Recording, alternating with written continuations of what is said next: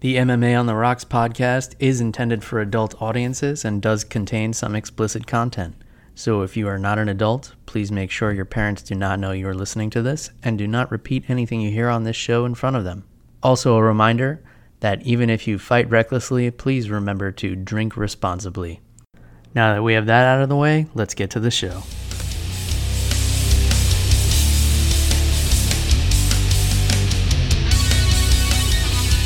Welcome to MMA on the Rocks. My name is Bill Welker, and you are listening to the 100th episode of the podcast, or you're watching it on YouTube. It was June the 30th, 2016.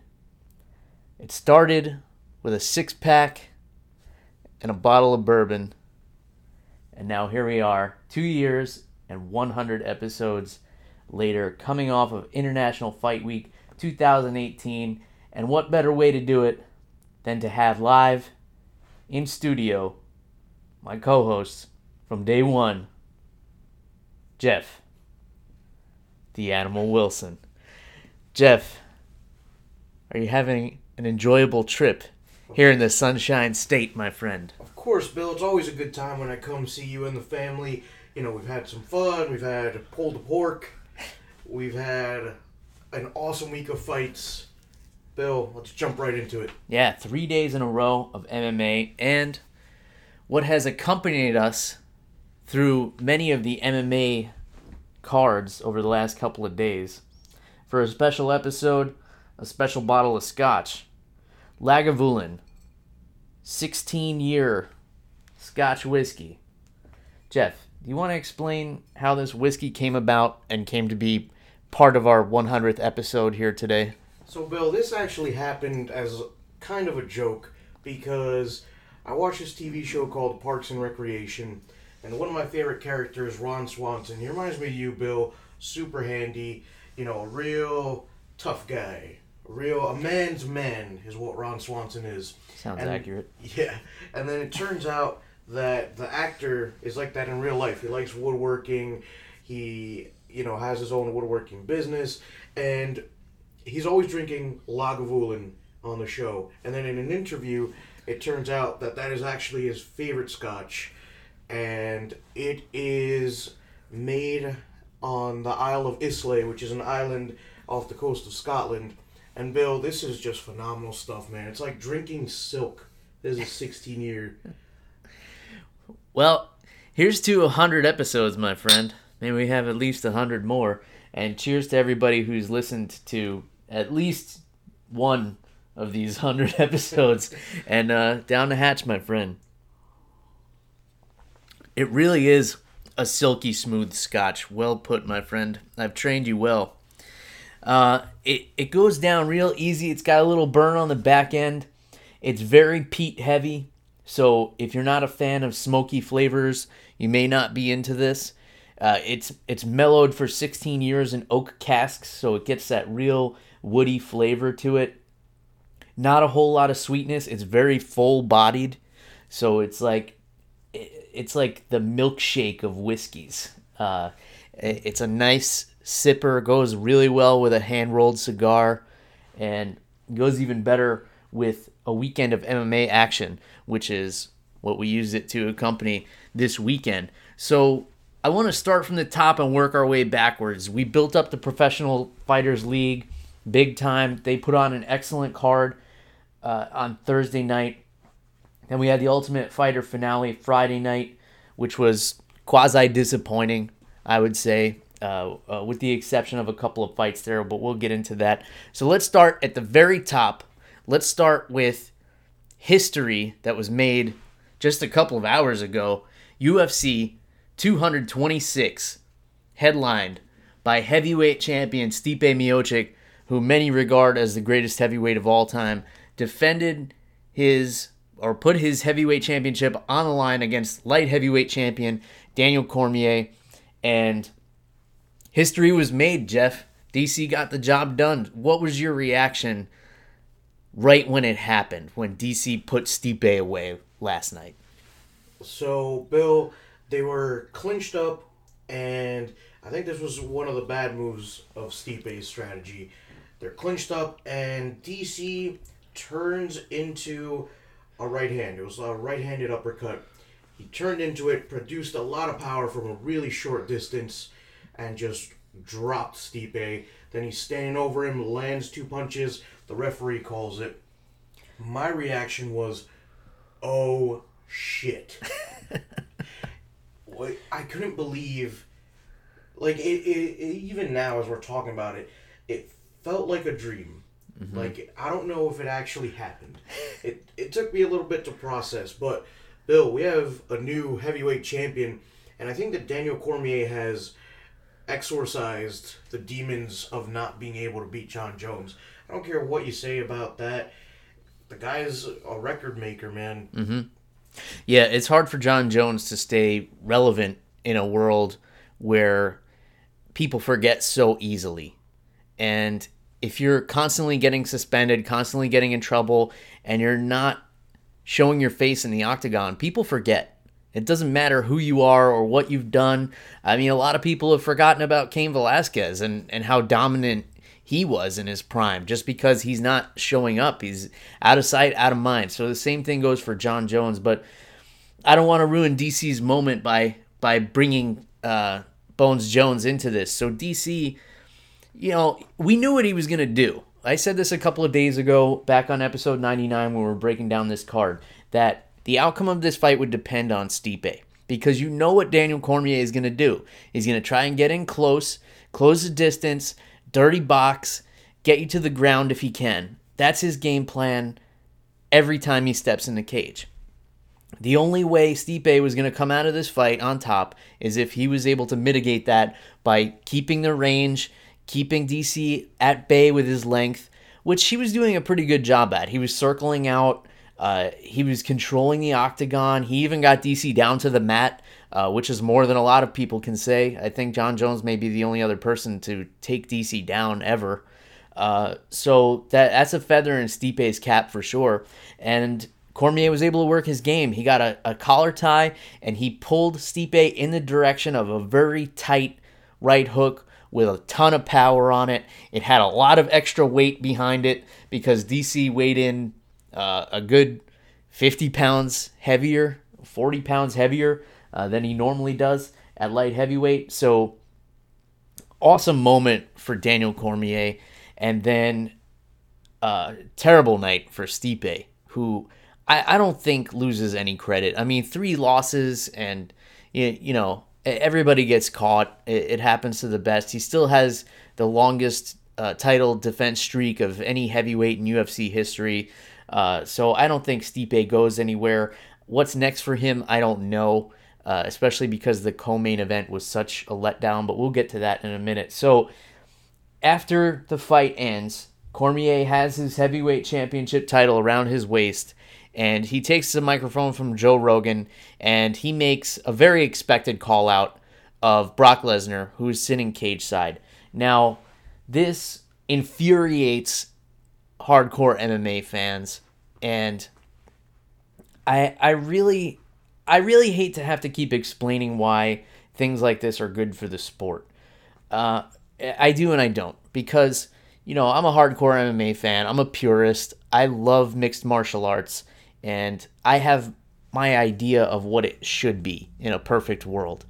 However, in order for mixed martial arts to thrive and survive, there has to be a marketing vehicle and you need bad guys to lure in the casual fans because the more casual fans watch, the more money the company makes. The more money the company makes, the better production value. The the more the fighters will get paid.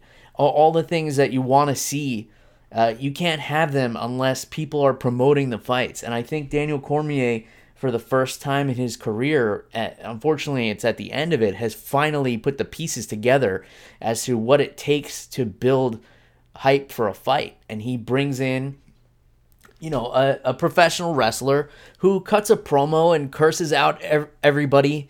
And, and throws the microphone at the camera and that's what he does it's he's a professional wrestler and a lot of people are pissed off about this and i get it because here you have this guy who comes into the cage during DC's moment. He acts like an asshole. But the best time to promote a fight is right after the last fight because you have everybody's eyeballs on it who's watching it. You're, this this thing's gonna be cut up. It's gonna circulate YouTube. It gets all the fans pissed off at Brock Lesnar for what an asshole he is, and they go and talk about him on Twitter. And they don't even realize that all their outrage is just fueling exactly what the UFC wants. The UFC wants this heel, this bad guy, to promote fights. And I think MMA fans feel about this the way people feel about like they have a favorite band who's like their local band and they go and see them all the time and they hang out with them backstage and uh, you know they always go see them at the local venues and then they have a hit song and all of a sudden they're playing arenas and everybody wants to go see this band i feel like this is the way mma uh, hardcore mma fans feel when when things like brock lesnar and cm punk and and I'll put Colby Covington in there and Chael Sonnen and Conor McGregor. When things like this come around, this is how MMA fans get. They don't want, you know, their little world to be shaken up like this. Maybe they don't want to share it with with so many people. I know I went off on an extreme tangent here, Jeff, but uh, give me your thoughts on everything I just kind of broke down there from you know the marketing side of my brain and why it's necessary in the sport. And also what was your reaction when brock lesnar came in the cage last night? So, Bill, I you know I'm still a pro wrestling fan, and I don't watch as much as I used to, but there are nuances that cross over with MMA that I love, and honestly, Brock Lesnar, his I guess you could call it a promo, his promo last night was better than any promo he's ever done in the WWE. It was short, it got to the point, it was uh, it was effective, it made him look like this giant asshole. Dude, the setup is perfect for him to fight DC now. I love it, and I think that it's okay. Um, I think Brock Lesnar can get away with uh, being a pro wrestler coming into MMA for a few reasons. One, he's proven he can fight. You know, he's a former UFC heavyweight champion. He was an NCAA champion before he was ever in the WWE. So, you know, his resume's there. It's established. It's not like a CM Punk who was like, you know what, let me give this a shot. This guy has been there before. Mm-hmm. He knows what it takes to be a champion. He's beaten legit guys like uh, Mark Hunt and Randy Couture, even though he's like 40 pounds heavier than him. uh-huh And dude, I think it's a good setup. I know a lot of people don't like it, but boxing does the same thing. You know, somebody wins a fight, and then uh, their next opponent is standing right outside. They'll have a face off and stuff. So, like you said, it's MMA at its core. It's a great sport. It's beautiful. I love watching these guys hone their craft and then be able to express it by violently beating each other. yeah But that doesn't sell fights, unfortunately. You gotta be able to talk the talk as well as walk the walk. And yesterday, both DC and Brock Lesnar talked the talk. We already know that they can walk. We've seen them fight before. So I think that the setup is genius. Yeah, I I thought it was good. Uh, it it's obnoxious and necessary at the same time. And people say I don't want this WWE shit in MMA, but it's not really WWE shit. So what the WWE is is brilliant marketing. Pro wrestling is a multi-billion dollar industry for a reason.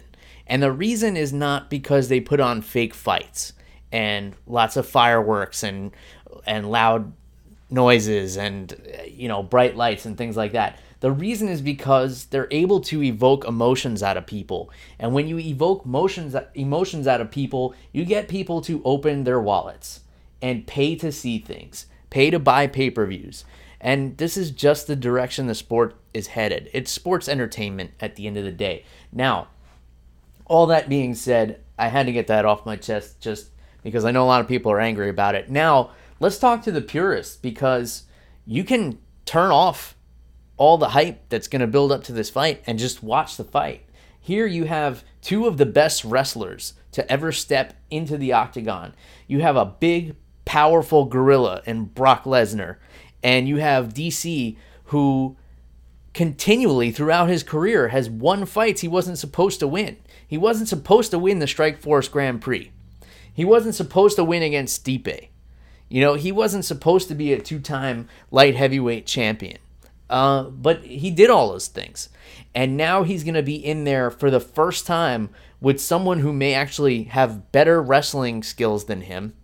Uh, if you look at it, if you put their statistics side by side, I mean, Brock Lesnar, two time NCAA Division One champion, uh, and he's bigger than Cormier.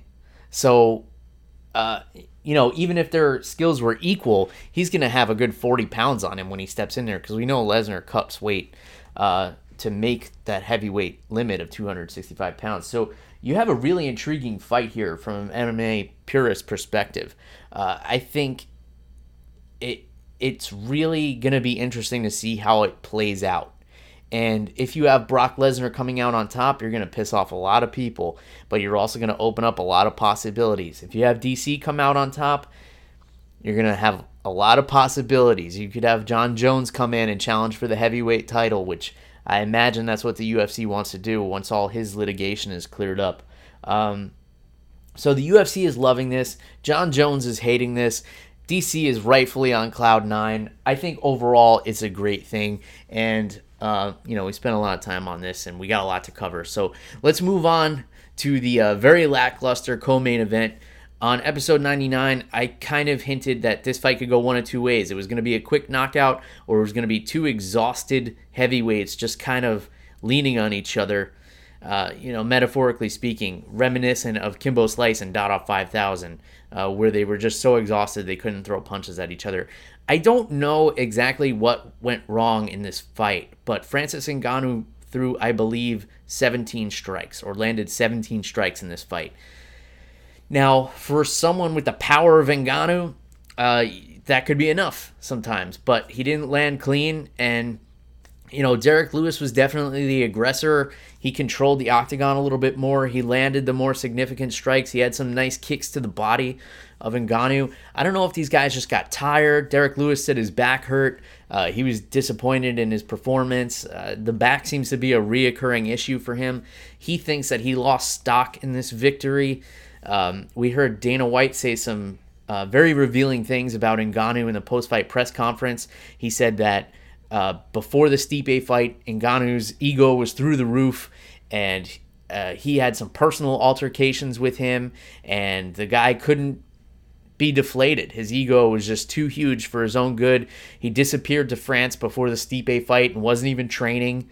Uh, and then we all saw the result. Dana White's words. So, what were your thoughts on the fight, Jeff? And then where do we go from here with these two? Because these are two incredible stars. Do we give them another chance to do this over and make it up to the fans? Or do we move on and give them both something else here? Because these are two top contenders in a very thin division, so there's not a lot of other people to match them up with.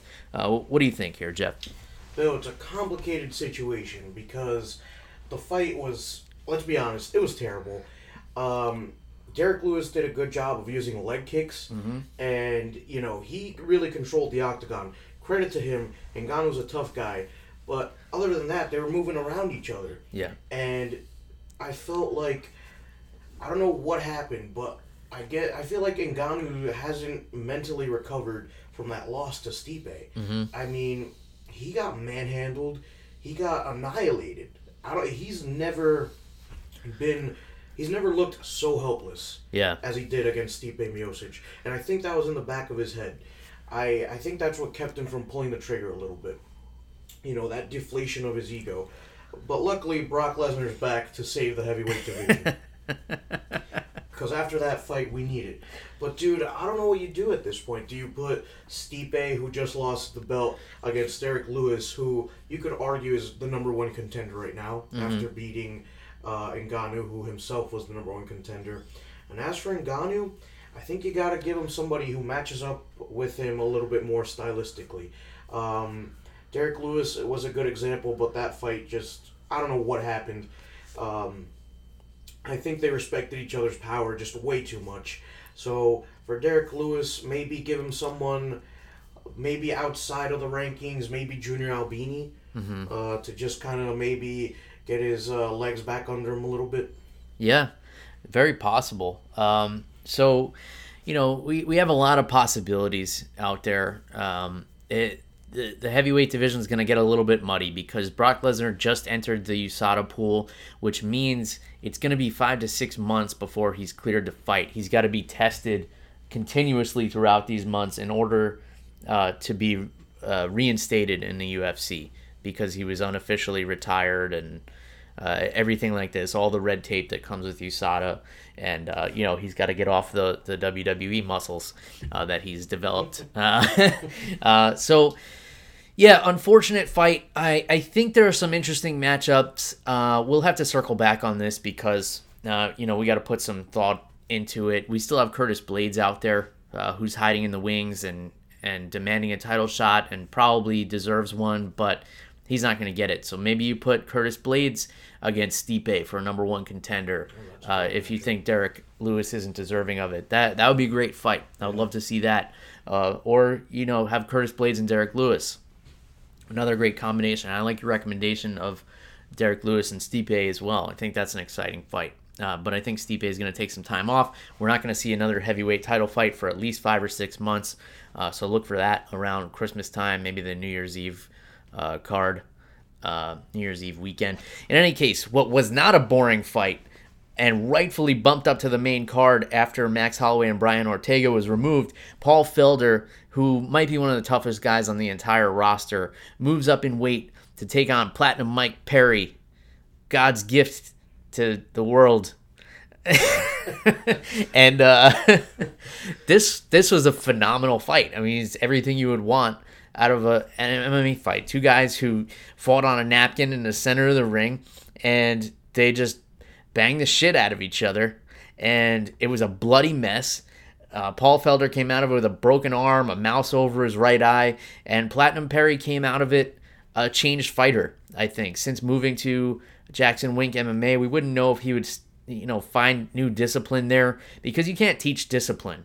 You know, they could give him game plans and everything like that, but he's got to get his shit together uh, and, you know, stop the partying and everything like that. It didn't seem like he had done that since he was out drinking tequila with Jon Jones his first week there. But we saw a very changed Mike Perry. He was very composed, he was patient, he picked his shots. Uh, he didn't overexert himself, but he was still had that barbaric energy. And uh, Paul Felder gave it right back to him, but you know, Felder got into the brawling a little bit more than he should have. He was trying to get land some spinning attacks. It looked like he broke his right arm sometime at the end of the first round with one of those spinning attacks. What was what were your thoughts about this fight, Jeff? Dude, it was super entertaining. Uh, I think Paul Felder gave a great effort in his first fight at 170.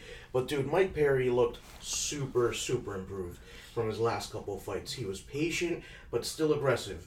You know, he was picking his shots. He was uh, showing head movement. He wasn't gonna just stand there and trade with Paul Felder. He knew that wasn't that wasn't gonna work. Mm-hmm. He was throwing a couple more leg kicks uh, to slow down Felder. So overall, he looked really really good in there, and I hope he continues with Jackson Wink.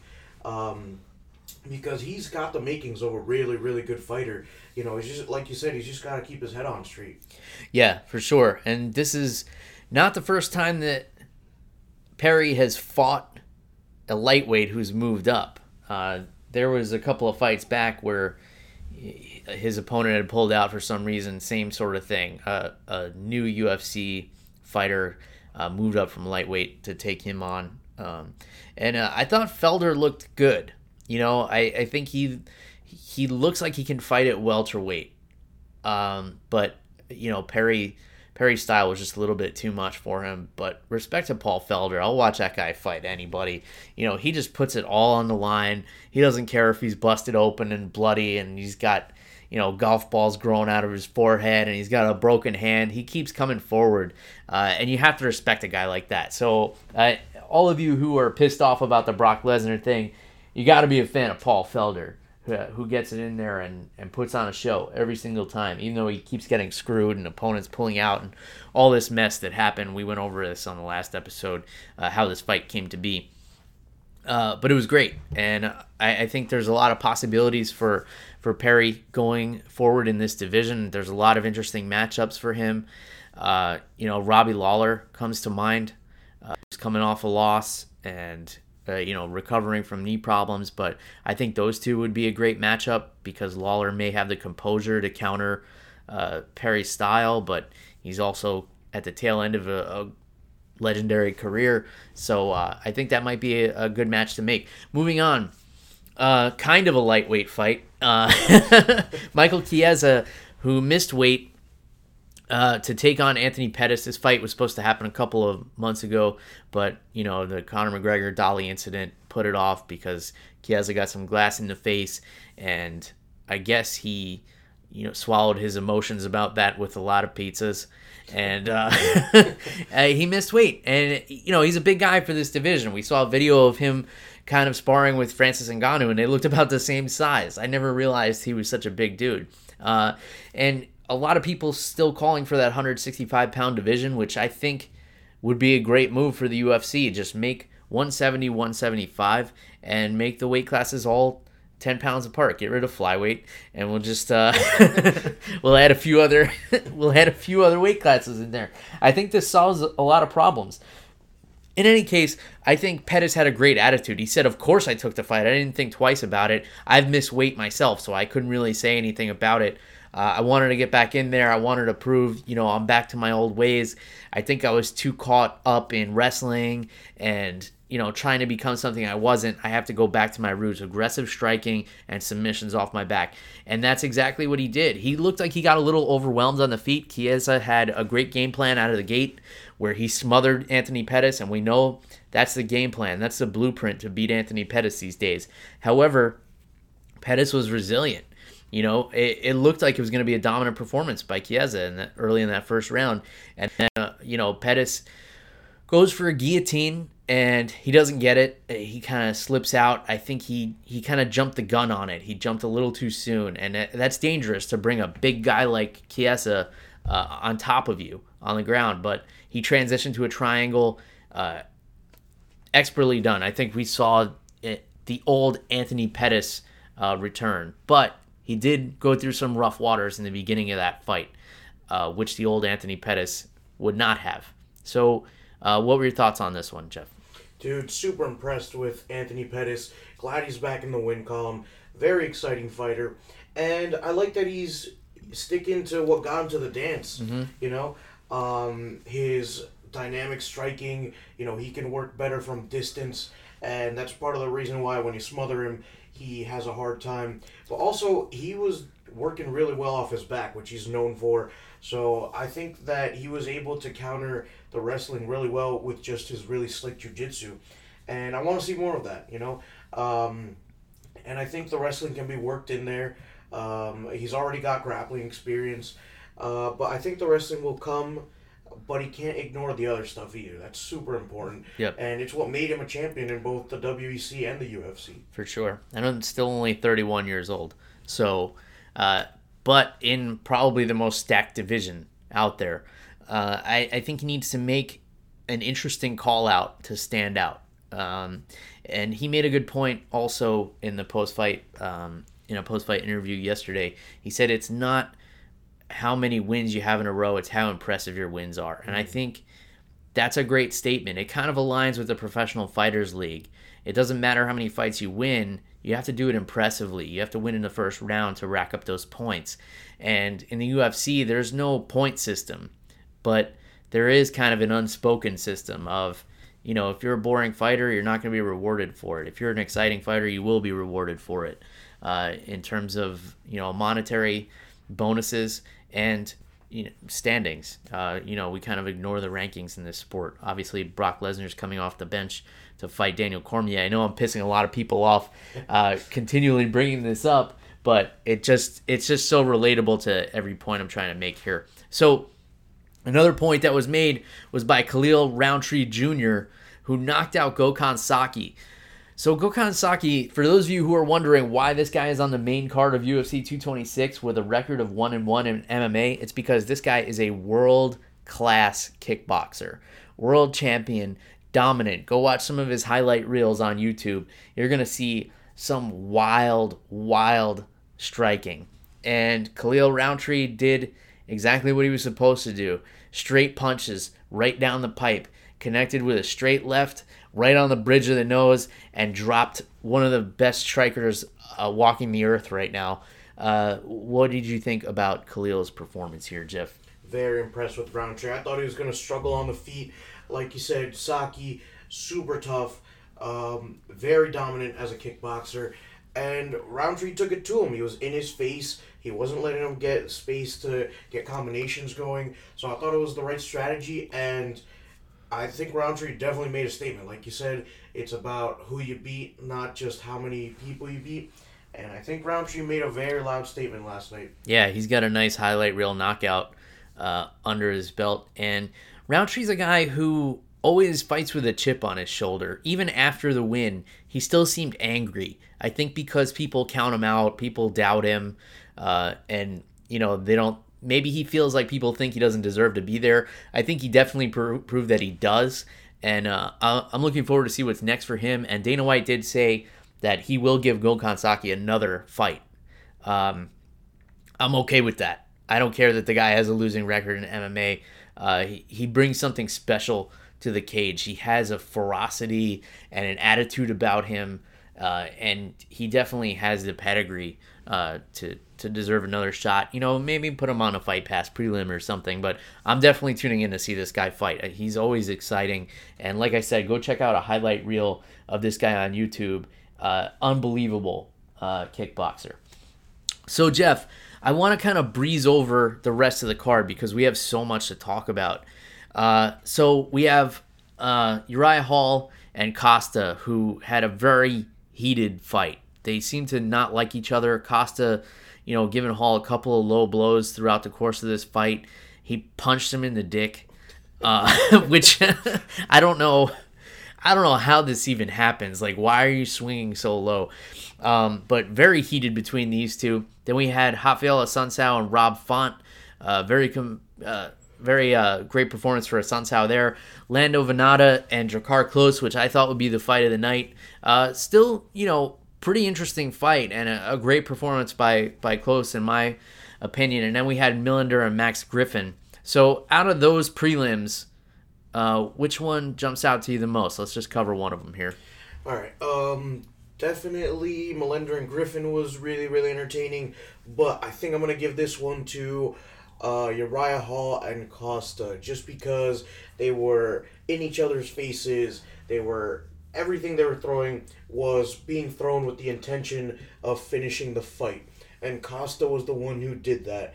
So Uriah Hall looking great, but I think Costa just had a little too much in his locker for him. Yeah, Paulo Costa. Um, the eraser. And uh, so somebody keeps making like these pictures where every time he beats an opponent they they erase the opponent.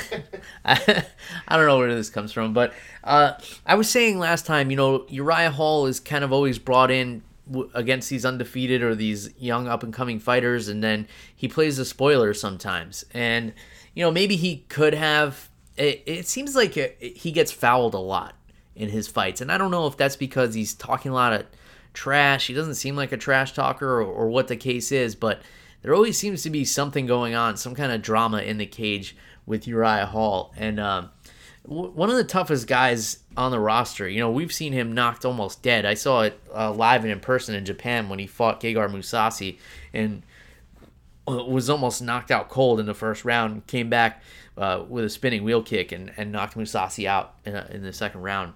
Um, so uh, I think Costa has a you know a bright future here, and this is a a division that's also got a lot of drama, a lot of uh, bottlenecking at the top, and we're gonna see what's gonna happen. But speaking of the middleweight division, it was announced that champion Robert Whitaker and Kelvin Gastelum are gonna be coaching against each other on the next season of The Ultimate Fighter. I don't know how I really feel about that because it seems like they're not going to cause any drama. There would have to be like some really good fights like there was on season 27. And even then, I don't know if this really appeals to me or if it's even worth talking about. Do you have any opinion on this, Jeff? Yeah, this is probably going to be a pretty dry season in terms of pranks and stuff. I don't see Gastelum or Whitaker as being the type of guy to, you know, throw their junk out in front of the other. So, you know, like we saw with uh, Stipe and DC. Uh, but if they do fight each other at the end of the season for the belt, that's definitely going to be entertaining, and I'm looking forward to breaking down that as well. Yeah, for sure. All right, so uh, let's put UFC 226 to rest for now. Uh, I think you know any other week we could probably dive a little deeper into those prelims, but we're just so much to cover. So let's move on to the TUF 27 finale, and I want to start not at the top of the card. I want to start with the fight of the night in my opinion, and that was Gerald Meerschaert and Oscar Piechota. So Piechota was undefeated coming into this fight. He was very dominant in the first round, almost put Meerschaert away a couple of times. And then Meerschaert comes back in that second round and ends up getting a really slick submission uh, over a guy who's very well rounded and should be a highly touted prospect, uh, rightfully so, in this division. Uh, so, what were your thoughts on, uh, you know, the curtain jerker, so to speak, uh, of the TUF finale here, Jeff? Bill, this was my favorite fight. I think all weekend. I want to say, mm-hmm. except for maybe that uh, Paul Felder and uh, Mike Perry fight. But dude, Oscar Piechota looked super strong coming out. You know, tough dude, and he had Meerschaert on the ropes. I thought maybe he could finish Meerschaert and Meerschaert was able to work on the ground really well and come back and submit him uh, to finish that fight. Um, great performance for both of these guys. I'm excited to watch them get back in there again.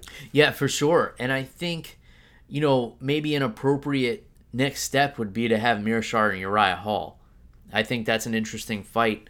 Uh, you know, Meerschaert has some solid stand up and some really slick jiu-jitsu. Uriah Hall, tough to get to the ground.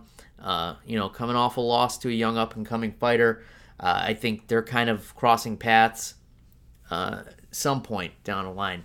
Uh, Meerschaert, a guy that we've been high on for a long time. I think he, you know, he's hit some speed bumps, but you know, in my opinion, a really strong fighter and and really entertaining. He always puts on great fights.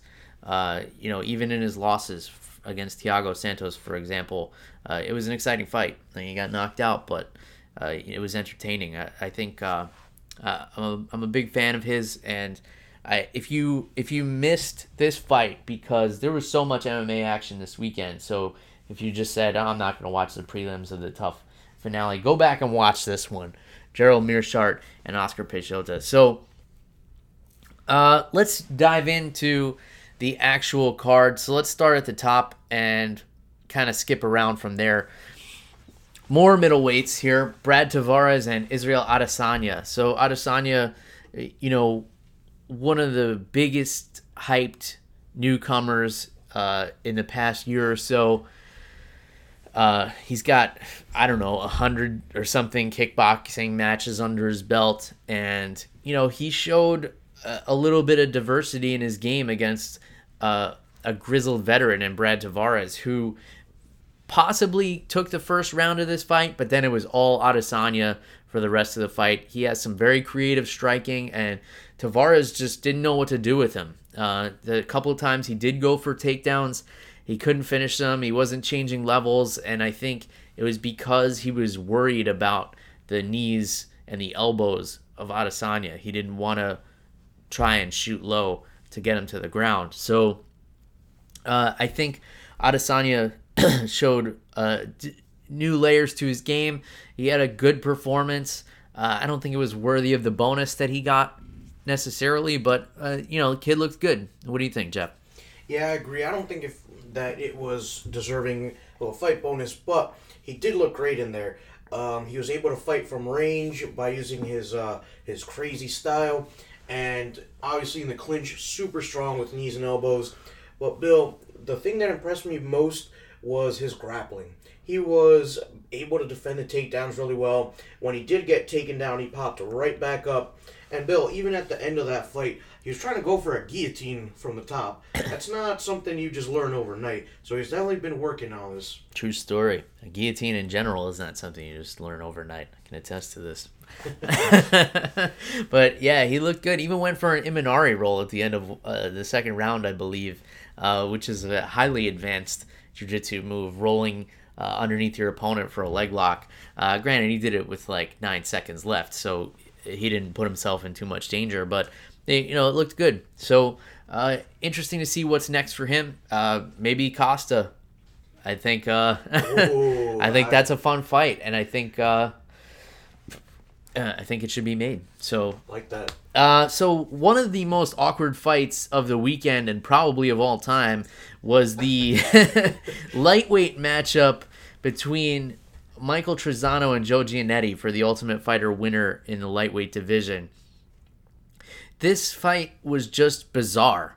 They wound up in positions that I've never seen, uh, kind of like a like a reverse 69 body triangle uh, clusterfuck.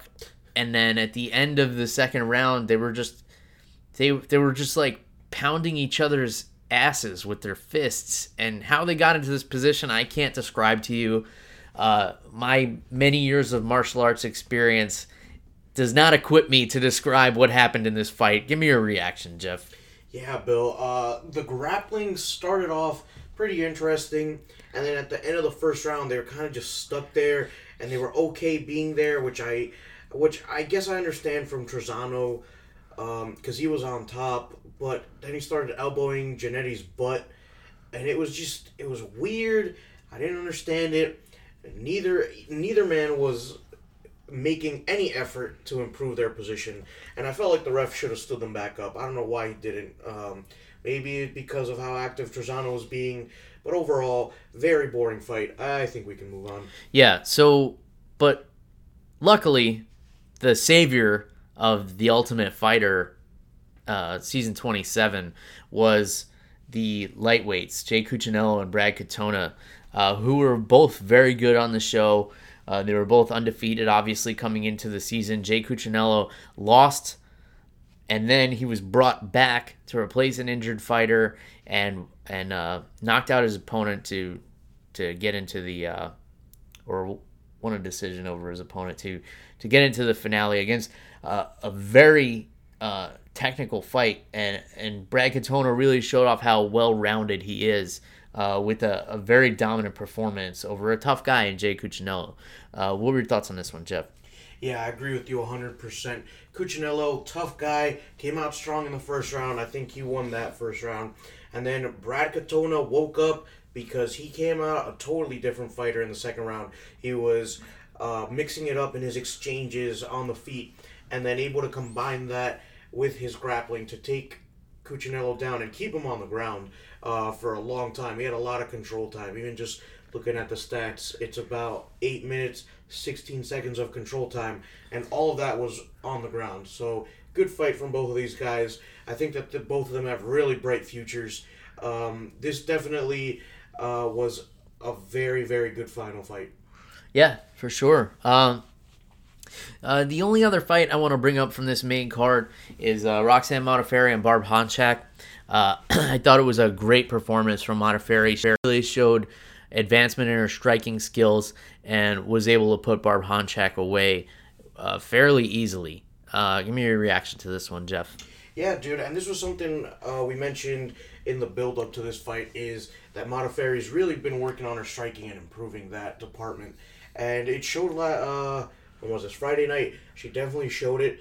Uh, she's becoming a really more of a well-rounded fighter. So I'm interested to see what's next for her. Maybe uh, she moves up a little bit in the rankings, takes on someone for a title eliminator for uh, the 125 pound belt. Yeah, for sure. And then uh, let's jump to the prelims here. There's nothing else I want to touch on on the main card unless you do, Jeff. Uh, Montana De La Rosa getting the submission victory over uh, Rachel Osta- Ostovich, uh, Ultimate Fighter alumni. And um, what, what were your thoughts on this performance by De La Rosa, Jeff, getting the submission late in the fight here? Yeah, I was impressed. Both of these girls, very well rounded, very good grapplers, and I was surprised. I thought that um, Ostovich would be a little bit better equipped for uh, De La Rosa's grappling, but uh, she synced in a really nice armbar and never gave up on it. Was able to cinch that uh, submission victory. Yeah, for sure. Good performance. So, looking up and down the card here, anything else you want to touch on before we move on to the PFL? Just one more fight, and that's Pena versus Smullen. which was also on the prelims. And Luis Pena, unfortunately, had to leave uh, the competition of the Ultimate Fighter. He was still in the house, but uh, he broke his foot or something like that. And he was out of competition. He was super upset, and he was able to really rally his team around him uh, for each other and to be able to continue winning and get to the finals. And dude, um, I was a little disappointed to see that he left because he was very dominant against Richie Smullen. Was able to submit him in that first round, and I think that um, if barring any injuries, I think this dude has a really really interesting match. A couple matchups coming up. Yeah, for sure. Outstanding performance by Violent Bob Ross. Uh, and yeah, it's unfortunate he didn't get to show all of his skills on The Ultimate Fighter, but it's fortunate that not a lot of people watched this season of The Ultimate Fighter.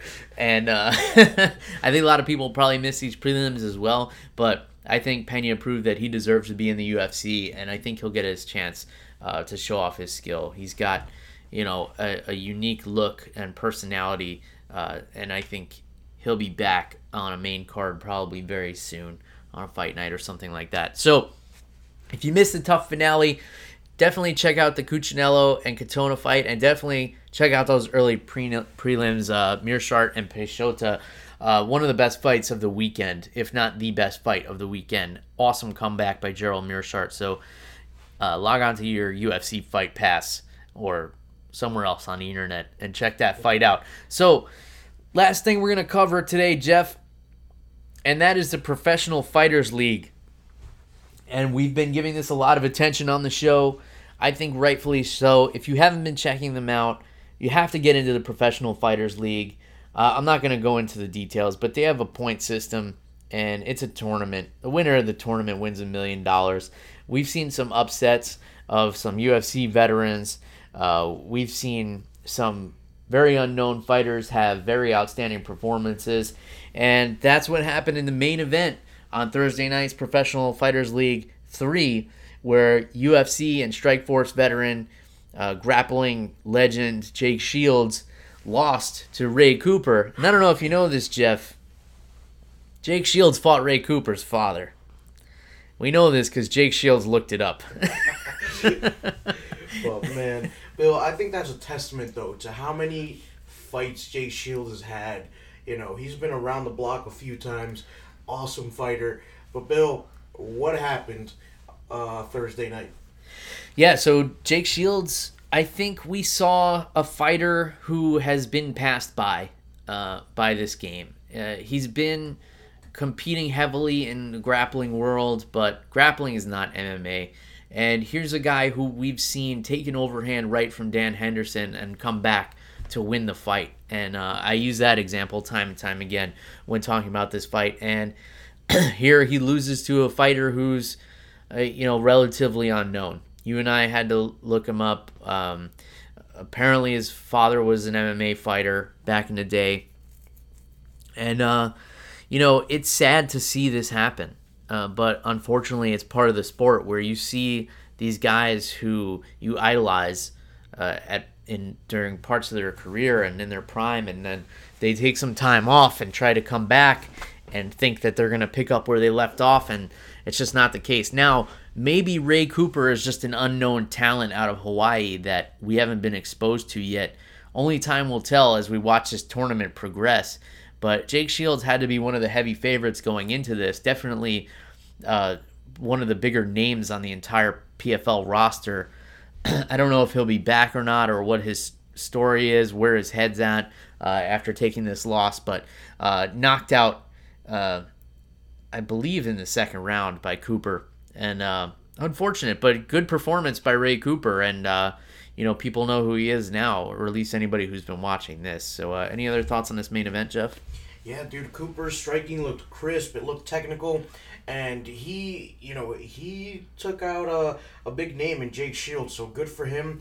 And we'll see if, you know, if it's just an aging Jake Shields who maybe uh, is in the twilight of his career, or if Ray Cooper is the real deal. But I'm excited to find out. Yeah, for sure. And then in the co-main event, cousin of Khabib Nurmagomedov, Abubakar Nurmagomedov, uh, taking a submission loss to Pavlo Kusch. So we had, uh, you know, it, it was a very good fight, and you know, very rare to see one of these Dagestani wrestlers uh, submit, tap out. Uh, I would have thought for sure that he would have gone unconscious to the choke, but you know, uh, credit to Pavlo Kusch getting the tap, getting the five points for submitting in round two, and uh, he looked good doing it. Thoughts on this one, Jeff? Yeah, dude. Um, you know, Pavlo Kusch, very, very tricky on the ground, was able to get on Nurmagomedov's back and just gave him a really, really tough night. Really tight squeeze on that rear naked choke. For sure. All right, so UFC veteran Rick the Horror Story taking three points in a unanimous decision win over Yuri Villefort. Uh, story looked decent there, although he did have his struggles uh, in, in, this fight. Uh, you know, Villefort gave him a run for his money for sure. He didn't walk in there and just trounce him, I think, like he expected to. But Rick Story has had a long time off. So he's another one who, you know, he had some success in the UFC, took some time off, and, you know, didn't pick up where he left off, but he had a better night than Jake Shields did. Uh, that's for sure. So, uh, another UFC veteran who had a bad night, Eddie Truck Gordon, losing a uh, unanimous decision to Shamil Gamzatov. Uh, so Truck Gordon, I was saying, um, I thought he never really showed his full potential in the UFC, but um, I guess he's not going to show it in the Professional Fighters League either. A UFC veteran who did have a good night, uh, John Howard, with a submission of uh, another Russian submitting. Who would have thought two Russians submitting in the same card? Uh, so second round submission uh, for John Howard over Ghassan Umalatov, and that was a great fight. Uh, this was a really solid card, and the production value is great. Uh, I don't think we need to get into anything else here, but I'm excited for the rest of these PFL events. I know some of them are coming uh, in your neck of the woods very soon, Jeff, and you're planning on checking them out in person. I definitely recommend to everybody to um, to follow the Professional Fighters League. You know, now we have a ranking standings. So you can go in and see who's ranked where. And there's actually logic to it. You know, it's based on not only uh, how many fights you won, but what round you won them in. So there's a very clear picture of who's ranked where and why. And I think that solves a problem for a lot of people because people are always complaining about the rankings. Why is this guy ahead of this guy? Now you know exactly why. This guy's ranked ahead of the other guy because he has more points. And Simple as that. Uh, and you're punished for not making weight. You don't qualify to win points. Even if you win your fight, you get zero points if you miss weight. Uh, this is my favorite part about the Professional Fighters League. Uh, any other thoughts about this, Jeff? No, I think it's an interesting setup. And, you know, in August, the Professional Fighters League is going to be in Atlantic City. So hopefully tickets are affordable. I mean, they should be. There's plenty of empty seats in this car, unfortunately. Um, but I'm gonna try and bring some friends to film up, Bill. Awesome, do it. Yeah, uh, not not too many people in the stands for PFL three. Uh, and uh, if any of the production crew is listening, don't pan the crowd if there's no crowd. we don't need to see that. So, Jeff, last thing that I know you wanted to bring up and I didn't. We got a trilogy fight, possibly in the making. Why don't you tell the people about it, Jeff? So, for those of you listening and watching at home, if you don't know already, Tito Ortiz is going to get it on again with Chuck Liddell. And, you know, um, this is not going to be a rubber match because a rubber match would mean that each fighter has beat the other fighter once. But unfortunately, Tito Ortiz has been knocked out twice by Chuck Liddell. I mean, Bill, this is this is like a train wreck, man. I mean, it's horrible. It's awful. There's gonna be a lot of blood lost, but I don't think I'll be able to look away. And Bill, who is putting this on? Who is crazy enough to do this after two retired fighters? Oscar De La Hoya. Yeah, I so I he's just trying to piss off Dana White. I don't think he was too happy that uh, Dana White and Conor McGregor helped put on the McGregor Mayweather fight. So I guess this is his way of getting back at them. But Bill, I don't think it's going to work out. Yeah, I, I don't really see this coming together. I mean, man, a responsible athletic commission wouldn't even sanction this fight. Uh, the, I don't want to see this. You know, I've already had, you know, Chuck Liddell is one of these guys that got me interested in MMA. And, and I think a lot of people in, in my generation feel the same way because he had the look, he knocked people out he was an awesome fighter. He invented like the sprawl and brawl strategy. You know, he was a great wrestler, but he never used it. He only used it in reverse to stay standing and strike with his opponents. He fought anybody. Even when he was in the UFC and the champion, he went over to Japan and fought in Pride and lost and came back and he got right back in there and he would go back and fight guys that knocked him out. Um, I've already seen the heartbreak uh, you know, when a fighter like that reaches the end. And we saw it for Chuck Liddell. He was knocked out by Rashad Evans brutally. He was knocked out by Rich Franklin brutally.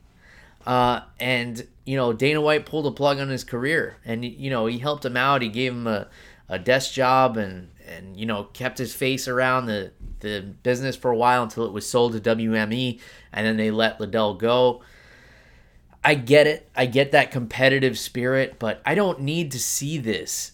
And that's why I'm so mad at myself because I'm gonna watch it if it happens. but I'm gonna need a lot of alcohol to enjoy it. And Jeff, we've had a lot of drinks on this show. We've had a lot of laughs. We've had a lot of fight discussions. We've had some debates. We've had some disagreements. For the most part, we get along. I want to say cheers to you. Thanks for being my co host for 100 episodes. Bill, cheers to you because, you know, it never gets boring. And, you know, I know we say this all the time, but it is true. And if one of us ever got arrested and the courts went through our phones, they'd see a butt ton of texts about MMA and whatever we're watching and drinking. Yeah, and probably some very inappropriate things that would not allow either of us to run for political office ever. But in any case, just don't get arrested anytime soon, Bill. Here's to 100 episodes, my friend. Cheers. Cheers to all of you listening out there. Thanks for tuning in. Thanks for subscribing. Thanks for leaving reviews. Thanks for interacting us uh, interacting with us on social media. If you want to get a hold of either of us, it's at animal underscore Wilson on Twitter. And you guys know how to get a hold of me. It's at MMA on the Rocks everywhere on social media. Let us know what you're thinking and drinking out there. And cheers to 100 episodes. Until next time, cheers, everybody. Goodbye.